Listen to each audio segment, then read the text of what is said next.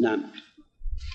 بسم الله الرحمن الرحيم، والصلاة والسلام على أشرف الأنبياء والمرسلين نبينا محمد وعلى آله وصحبه أجمعين. اللهم اغفر لنا ولشيخنا وللحاضرين. قال الإمام المجدد محمد بن عبد الوهاب في كتابه كتاب التوحيد باب تفسير التوحيد وشهادة أن لا إله إلا الله وقول الله تعالى أولئك الذين يدعون يبتغون إلى ربهم الوسيلة أيهم أقرب ويرجون رحمته ويخافون عذابه إن عذاب ربك كان محذورا. وقوله وإذ قال إبراهيم لأبيه وقومه إنني براء مما تعبدون إلا الذي فطرني فإنه سيهدين وجعلها كلمة باقية في عقبه لعلهم يرجعون. وقوله اتخذوا أحبارهم وربانهم أربابا من دون الله والمسيح ابن مريم وما أمروا إلا ليعبدوا إلها واحدا لا إله إلا هو سبحانه عما يشركون. وقوله ومن الناس من يتخذ من دون الله أندادا يحبونهم كحب الله والذين آمنوا أشد حبا لله. وفي الصحيح عن النبي صلى الله عليه وسلم أنه قال من قال لا إله إلا الله وكفر بما يعبد من دون الله حرم ماله ودمه وحسابه على الله عز وجل. وشرح هذه الترجمة ما بعدها من الأبواب. ما في شيء عندك زيادة؟ لا. وشو؟ هنا قال فيه أكبر المسائل. نعم أقرأ. نعم فيه أكبر المسائل وأهمها وهي تفسير التوحيد وتفسير الشهادة، وبينها بأمور واضحة. منها آية الإسراء بين فيها الرد على المشركين الذين يدعون الصالحين، ففيها بيان أن هذا هو الشرك الأكبر. ومنها آية براءة بين فيها أن أهل الكتاب اتخذوا أحبارهم ورهبانهم أربابا من دون الله، وبين أنهم لم يؤمروا إلا بأن يعبدوا إلها واحدا، مع أن تفسيرها الذي لا إشكال فيه طاعة العلماء والعباد في المعصية لا دعاؤهم إياهم. ومنها قول الخليل عليه السلام للكفار إنني براء مما تعبدون إلا الذي فطرني، فاستثنى من المعبودين ربه وذكر سبحانه أن هذه البراءة وهذه الموالاة هي تفسير شهادة أن لا إله إلا الله، فقال وجعلها كلمة باقية في عقبه لعلهم يرجعون. ومنها آية البقرة في الكفار الذين قال الله فيهم وما هم بخارجين من النار، ذكر أنهم يحبون أندادهم كحب الله، فدل على أنهم يحبون الله حبا عظيما ولم يدخلهم في الإسلام، فكيف بمن أحب الند أكبر من حب الله، وكيف بمن لم يحب إلا الند وحده ولم يحب الله. ومنها قوله صلى الله عليه وسلم من قال لا إله إلا الله وكفر بما يعبد من دون الله حرم ماله ودمه وحسابه على الله. وهذا من أعظم ما يبين معنى لا إله إلا الله، فإنه لم يجعل التلفظ بها عاصما للدم والمال، بل ولا معرفة معناها مع لفظها، بل ولا الإقرار بذلك، بل ولا كونه لا يدعو إلا الله وحده لا شريك له، بل لا يحرم ماله ودمه حتى يضيف إلى ذلك الكفر بما يعبد من دون الله، فإن شك أو توقف لم يحرم ماله ولا دمه. فيا لها من مسألة ما أعظمها وأجلها، ويا له من بيان ما أوضحه، وحجة ما أقطعها للمنازع. بسم الله الرحمن الرحيم، الحمد لله رب العالمين، صلى الله وسلم وبارك على نبينا محمد وعلى آله وأصحابه أجمعين. ما بعد أن ذكر المؤلف رحمه الله تعالى الحكمة التي من أجلها خلق الله تعالى الجن والإنس وهي عبادة سبحانه وتعالى، وذكر التوحيد وما يكفر من الذنوب، وذكر تحقيق التوحيد وأن من حقق التوحيد دخل الجنة بغير حساب، وذكر الخوف من الشرك، وذكر شهادة أن لا الدعاء إلى شهادة أن لا إله إلا الله. ذكر هذا الباب السادس ليفسر معنى هذه الكلمة، معنى كلمة التوحيد، معنى شهادة أن لا إله إلا الله، زيادة في الإيضاح وزيادة في التعليم للناس، وإلا فقد تقدم كثير مما يدل على معناها. فتفسير كلمة التوحيد أي تفسير لا إله إلا الله، أشك أن قوله تفسير التوحيد وشهادة أن لا إله إلا الله كان هذا من باب عطف المترادفات والله أعلم، أو من عطف أو من بيان الدال على المدلول. الخلاصة أن معنى التوحيد وشهادة لا إله إلا الله من باب المترادفات ومن باب يعني بيان الدال ما على المدلول. وقوله تعالى أولئك الذين يدعون يبتغون إلى ربهم الوسيلة أيهم أقرب. لا شك أن المؤلف رحمه الله تعالى ذكر هنا ما يضاد التوحيد، ولهذا ذكر العلماء رحمهم الله تعالى أن الضد يظهر حسنه أو يظهر حسن الضد، وبضدها تتميز الأشياء. فهو بيّن الشرك ليبين معنى التوحيد، ليبين معنى لا إله إلا الله. أولئك الذين يدعون يبتغون إلى ربهم الوسيلة أيهم أقرب ويرجون رحمته ويخافون عذابه إن عذاب ربك كان محذورا. هؤلاء الذين يدعون المشركون من دون الله تعالى هم مجتهدون في طاعة الله تعالى وفي الوسيلة التي تقربهم إلى الله تعالى، فهم مشغولون عنكم، مشغولون. أولئك الذين يدعون يبتغون إلى ربهم الوسيلة أيهم أقرب، يعني هؤلاء الصالحين الذين تدعونهم أنتم أيها المشركون مشغولون عنكم، فإنهم في التنافس في التقرب إلى الله تعالى بالأعمال الصالحات وبما يقربهم إلى الله تعالى ويرفع منازلهم في الدنيا والآخرة، ويرجون رحمته سبحانه وتعالى ويخافون عذابه، وأنتم تدعونهم وهم لا ينفعون ولا يضرون، لا ينفعونكم ولا يضرونكم ولا ينفعون أنفسهم، وإنما النفع والضر بيد الله تعالى. وقوله إذ قال إبراهيم لأبيه وقومه إنني براء مما تعبدون إلا الذي فطرني فإنه سيهدين. لا شك أن قوله تعالى وإذ قال إبراهيم لأبيه وقومه إنني براء مما تعبدون إلا الذي فطرني، هذا معنى لا إله إلا الله، يعني لا إله يعني إنني براء مما تعبدون، هذا معنى لا إله. إلا الذي فطرني هذا إلا الله، هذا يدل على تفسير هذه الكلمة، وأن قوله وإذ قال إبراهيم لأبيه وقومه إنني براء مما تعبدون يتبرأ مما يعبد المشركون من الأوثان والأصنام والصالحين وغيرهم من المعبودات، تبرأ إبراهيم عليه الصلاة والسلام منهم مما تعبدون، هذا معنى لا إله، يعني مقام لا إله. إلا الذي فطرني أي إلا الله. وقوله تعالى الذي فطرني هذا يدل على أن الذي فطر المخلوقات وخلقها هو المستحق للعبادة سبحانه وتعالى، الذي فطر المخلوقات والذي خلق المخلوقات، الرازق المعطي الخافض الرافع المعز المذل مالك الملك بيده كل شيء، هذا توحيد الربوبية. إذن هذا يستلزم أن لا يعبد إلا هو سبحانه وتعالى، فهو المعبود بحق سبحانه وتعالى الذي يستحق العبادة.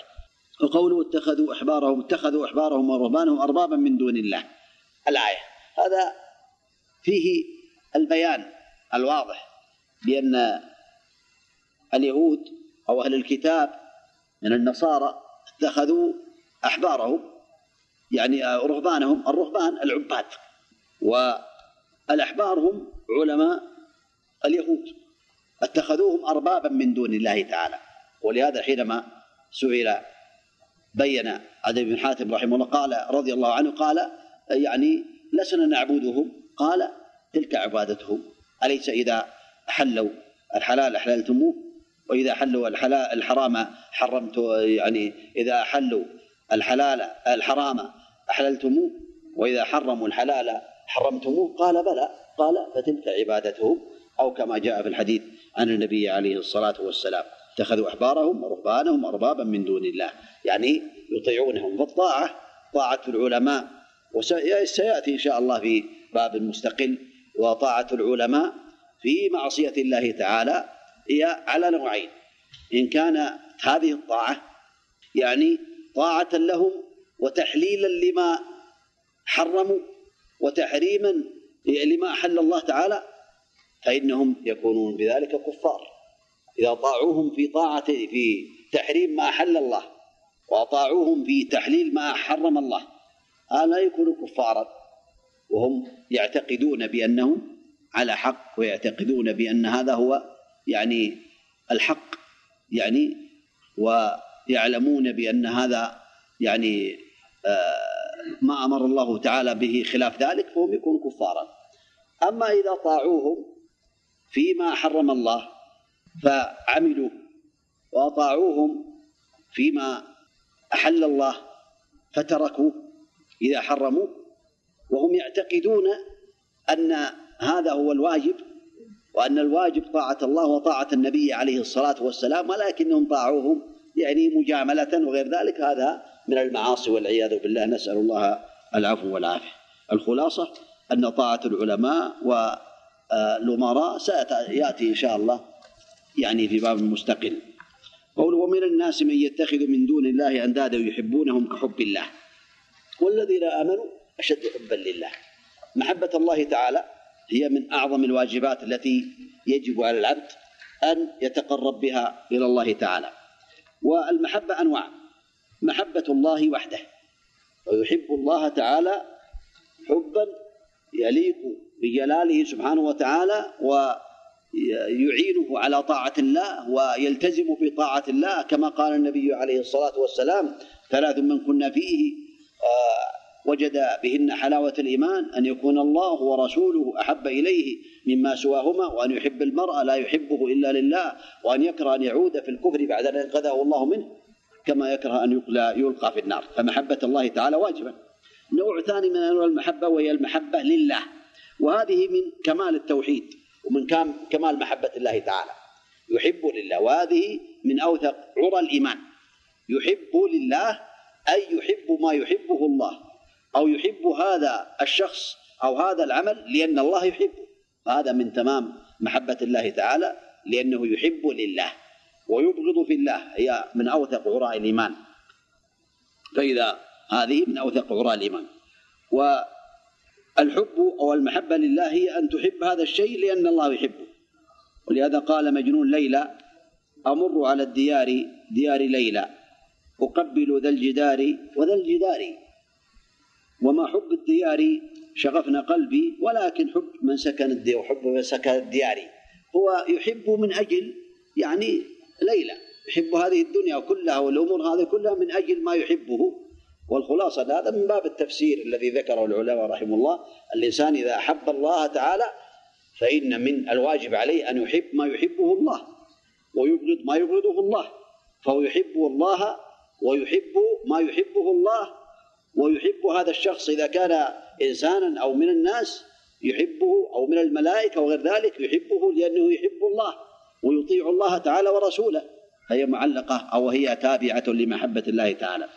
نوع آخر من أنواع المحبة وهي المحبة الطبيعية التي لا تؤثر على محبة الله تعالى، فيحب المرء يعني محبة طبيعية، كمحبة الرجل لزوجته والولد لولده، ومحبة للطعام، ومحبة للمال، هذه لا تؤثر على محبة الله تعالى ولا على حب الله، يحب يعني حب جبل عليه الإنسان، محبة يقال المحبة الطبيعية. محبة الرابعة والله أعلم المحبة مع الله التي تنافي محبة الله، محبة مع الله، يحب الله ويحب معه غيره كحبه سبحانه وتعالى، فهذه محبة الشركية التي قال الله تعالى فيها: ومن الناس من يتخذ من دون الله أندادا، يعني نظراء وأمثال، يحبونهم كحب الله، أي مثل حب الله تعالى، يسوون محبتهم بمحبة الله، يحب الله ويحب هؤلاء كما يحب الله، فهذه المحبة الشركية التي تخرج من دين الإسلام. وأعظم من ذلك يعني إخراجا من دين الإسلام أن يحبه أكثر مما يحب الله والعياذ بالله، هذا بحيث لو قدم أو رأى محبة الله تعالى للشيء فقدم محبتهم أو ما يحبونه على ما يحبه الله تعالى، هذا من الكفر والعياذ بالله.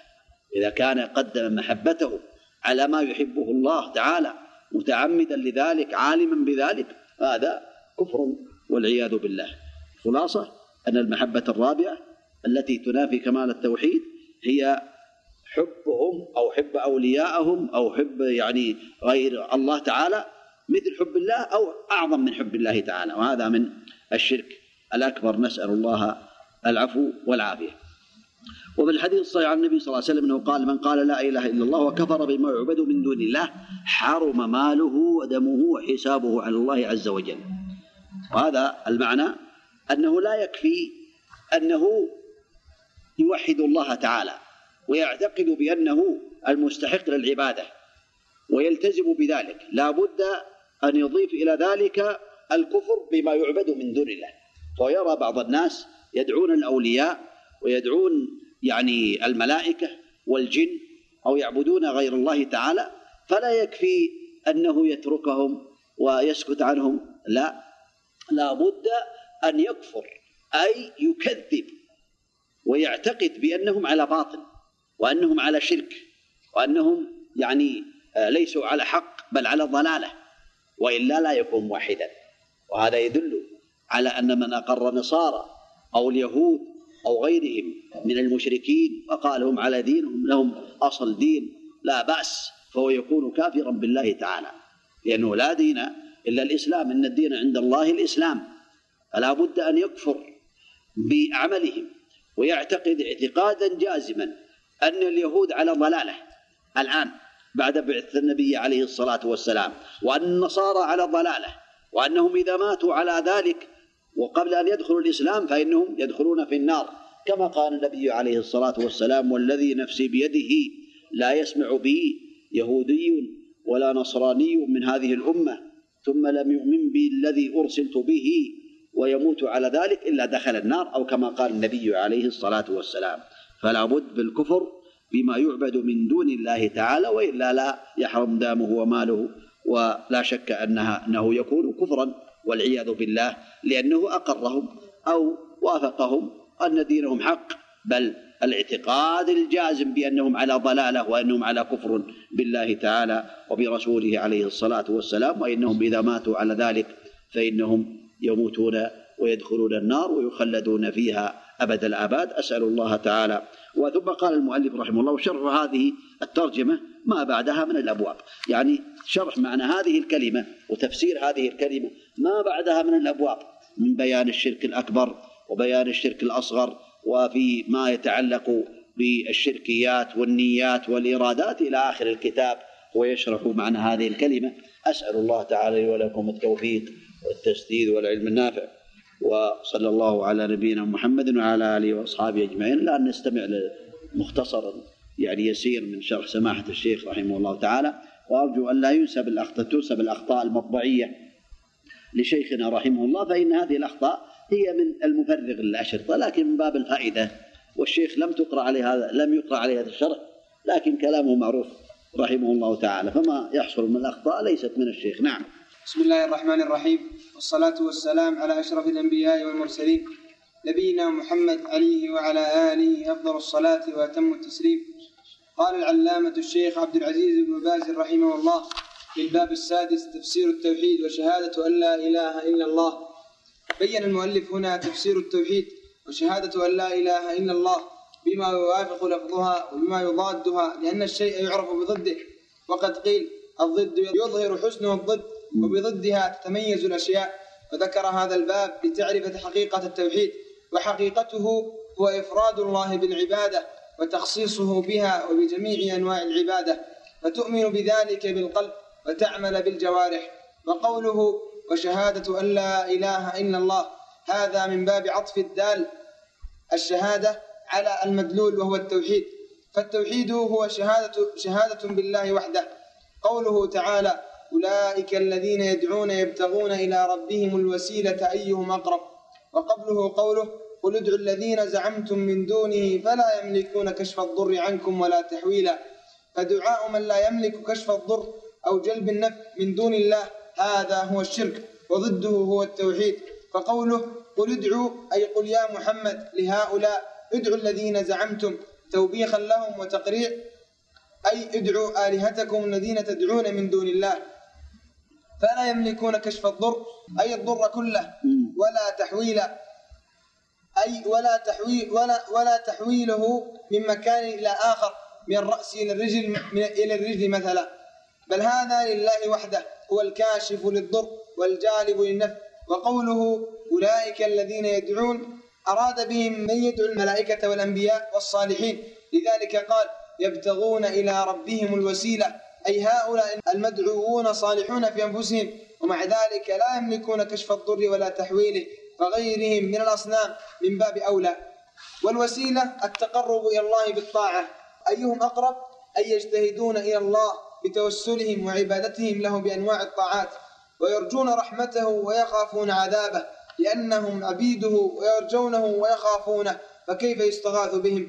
وقوله وإذ قال إبراهيم لأبيه وقومه إنني براء مما تعبدون إلا الذي فطرني، هذا تفسير التوحيد بمعناه. فقوله إنني براء مما تعبدون كقولنا لا إله، وقوله إلا الذي فطرني كقولنا إلا الله، والفطر الخلق. تبين أن معنى التوحيد البراءة من عبادة غير الله وإنكارها واعتقاد بطلانها والرد عليها، والتوحيد لله وحده بجميع أنواع العبادات.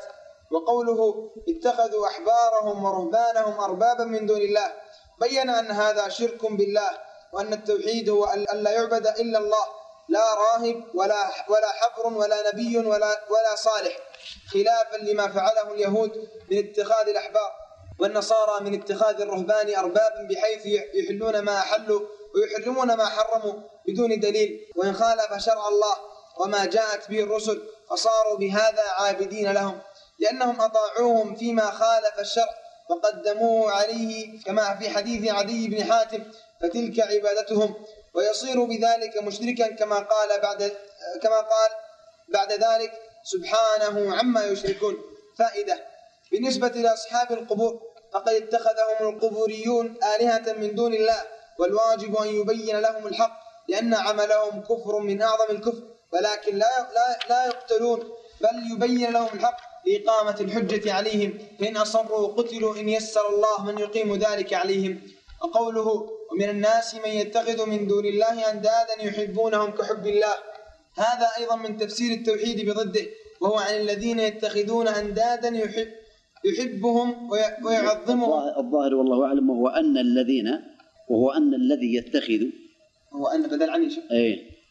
الذي يظهر والله أعلم يتخذ أندادا يحبهم ويعظمهم. نعم، أحسن الله عليك.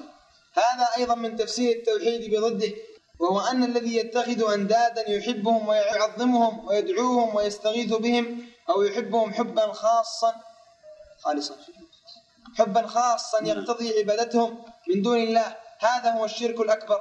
والله ذم هؤلاء وتوعدهم بالنار، كما قال في آخر الآيات كذلك يريهم الله أعمالهم حسرات عليهم وما هم بخارجين من النار. وفي الصحيح مرفوعا من قال لا إله إلا الله وكفر بما يعبد من دون الله حرم ماله ودمه وحسابه على الله، رواه مسلم عن سعد بن طارق الأشجعي. وقوله من قال لا إله إلا الله، وفي رواية من وحد الله، هذا يبين معنى لا إله إلا الله وأنه هو التوحيد. نعم. وقوله كفر بما يعبد من دون الله، أنكر كل ما يعبد من دون الله واعتقد ذلك بقلبه، حرم ماله ودمه، أي صار مسلما ويلزمه القيام بشرائع الله وحسابه على الله، فإن كان صادقا فله الجنة، وإن قالها بلسانه لا بقلبه فهو من المنافقين، حكمه حكمهم في الدنيا وفي الآخرة في النار. انتهى كلامه رحمه الله في الباب السادس. الله عز وجل لنا ولكم العلم النافع والعمل الصالح، توفيق لما يحب ويرضاه، صلى الله وسلم وبارك على نبينا محمد وعلى آله وأصحابه أجمعين.